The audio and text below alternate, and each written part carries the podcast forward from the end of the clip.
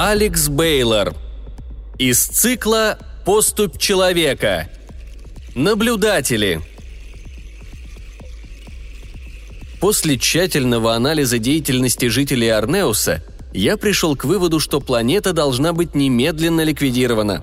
Недвелл откашлялся, отпил воды из стакана и продолжил – я пробыл на планете около 900 лет по местному исчислению и могу с уверенностью резюмировать, что арнаосийцы не учатся на собственных ошибках. Более 600 лет назад лидеры мощнейших держав планеты повели свои армии войной друг на друга, и это едва ли не стоило уничтожения всего Арнеоса. В тот раз я счел необходимым истратить свое единоразовое право на вмешательство и предотвратил катастрофу. Однако за прошедшие сто лет они так и не сделали выводы из своих ошибок.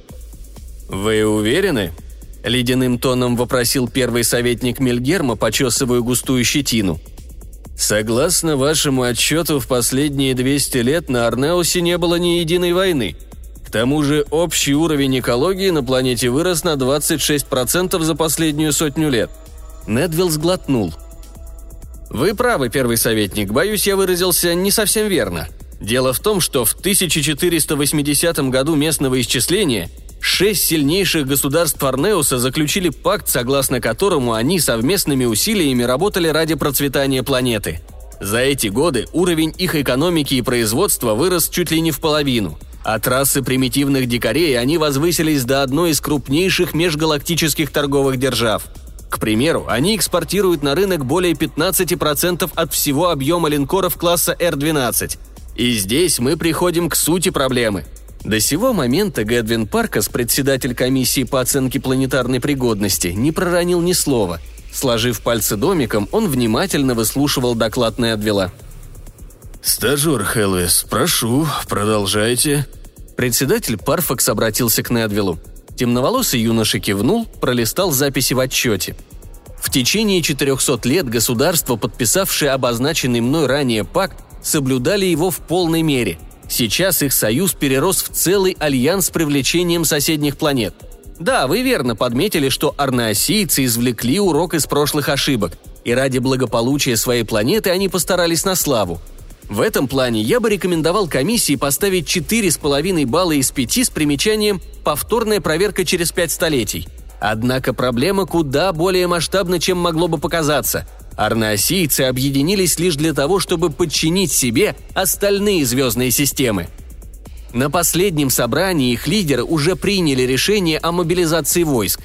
А ведь на данный момент они имеют один из сильнейших флотов в галактике Иглесиса. Потенциальная угроза их безрассудных действий может навлечь катастрофические последствия. Недвилл взял со стола портативный коммуникатор, ввел несколько цифр – в следующий миг на голографической доске компьютера полился град из всевозможных расчетов и статистики.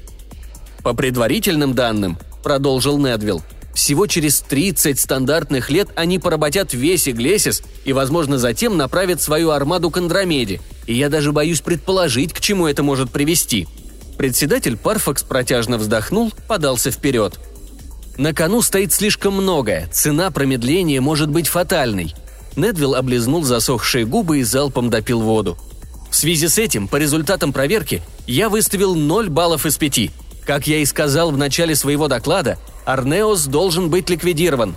Воцарилось напряженное молчание. Недвилл закрыл папку с отчетом, отложил ее в сторону. Он прошелся взглядом по окружавшим его голографическим изображениям членов Совета. Постепенно под изображением каждого советника всплывали их голоса – Зелеными буквами «подтверждаю» или «отклоняю» красными. Вердикт был безоговорочным. Председатель Гэдвин Парфакс утвердительно кивнул и встал с кресла. «Собрание окончено», — сказал он. «Приговор привести в исполнение немедленно».